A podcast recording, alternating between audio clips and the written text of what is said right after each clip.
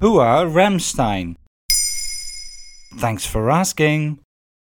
Even if guitar riffs and guttural vocals aren't really your thing, the name Rammstein must ring a bell.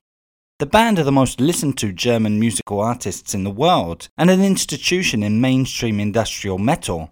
In under three decades they've sold thirty-five million albums, and it seems like it's not over yet.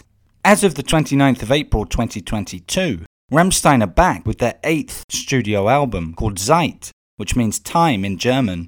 It was largely written during a covid nineteen lockdown and recorded in France. What does Rammstein mean in English?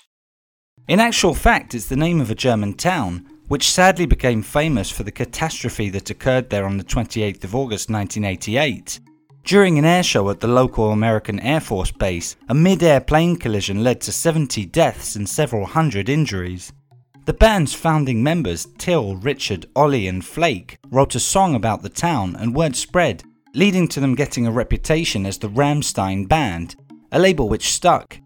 They added an extra M to the name, which gives the direct translation of Rammingstone.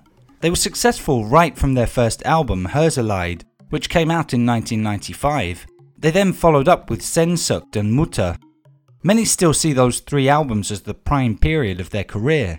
They developed an electro-metal style, with their synthetic keyboards fitting in just as well as their guitars. Another asset was the lineup, which has remained unchanged for nearly thirty years, despite the rocky periods that any band goes through. It must be rare for a German singing band to succeed overseas, mustn't it? It was partly thanks to director David Lynch.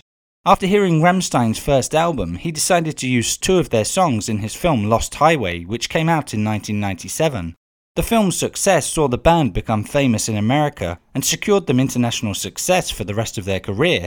That wasn't the only reason though. On top of their music, the visual aspect of their music videos and shows also captured people's attention. Rammstein became known for their spectacular live firework displays in particular. They were a real trademark for the band right from the early days. Their taste for flames was already seen prior to the release of their first album. In nineteen ninety-four, the then unknown band's first gigs only drew in around one hundred people. While there weren't many people in attendance, the band certainly didn't lack imagination when it came to putting on a memorable show. Before starting their first song, guitarist Paul Landers walked around the concert hall with a can of petrol in his hand, bought at a nearby service station.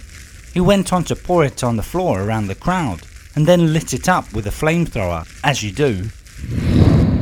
If that sounds exciting, be aware that the band have just announced dates for a tour of Europe and the U K later in the year to support their new album. There you have it. Now you know who Rammstein are. In under three minutes, we answer your questions. What would you like to know about? Use the comments section to send us your questions.